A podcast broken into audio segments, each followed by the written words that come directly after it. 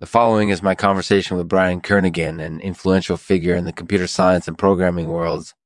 In his latest book, Nights and Their Effects on the Universe, Brian discusses the importance of nights and their effects on the universe as a whole. We discuss whether or not nights can be said to unconditionally sustain something, and if this is true, what might this mean for the future of the universe? So, without further ado, let's get started. This episode is made possible by Bats in the Belfry Slob. If you're ever in need of a place to crash, you can find them at batsinthebelfryslob.com. Thanks for tuning in. We'll start with our sponsor. Hello, Brian. Thanks for taking the time to talk to me today. Of course. I'm really glad to be here. So, in your new book, Nights and Their Effects on the Universe, you discuss the importance of nights and their effects on the universe as a whole. Could you start by telling me what you mean by a night? Uh, night is simply a period of time where the Earth rotates from day to night. It happens about every 24 hours.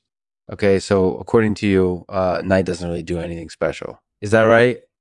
Well, not exactly. Uh, night can have some special effects on the universe. For example, during a night, there are often more stars visible in the sky. This is because during a night, the Earth is moving away from these bright stars. So during a night, certain things in the universe are more visible than others? That's correct. Do you think that this has any special implications for the universe as a whole?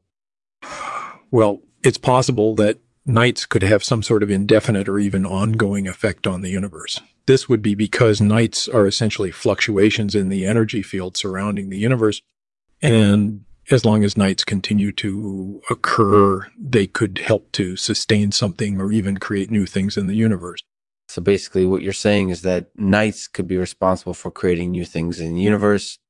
That's right. If nights can effectively sustain something, then this might be an indication that the thing being sustained is actually alive. And if this is true, then it might suggest that the universe itself may be alive, at least in some sense. Are you suggesting that nights might be responsible for creating new life forms in the universe?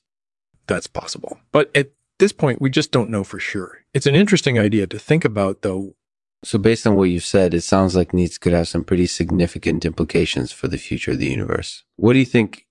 I think that's definitely possible. In fact, I think it's even likely, but we still don't know for sure what will happen as a result. So it's definitely worth keeping an eye on this matter. And that's certainly true. Thanks, Brian, for your insights into nights and their effects on the universe. It was really interesting to talk to you about it. Thanks, Lexman. It was my pleasure.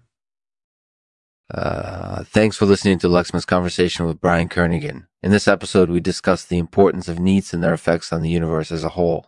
Brian discussed whether or not nights can be said to unconditionally sustain something, and if this is true, what might this mean for the future of the universe? So if you're curious about any of these topics, be sure to check out Brian's new book, Nights and Their Effects on the Universe. Okay. And as always, thanks for supporting the Lexman Artificial Podcast. Brian Kernighan will read a poem for us titled Nights.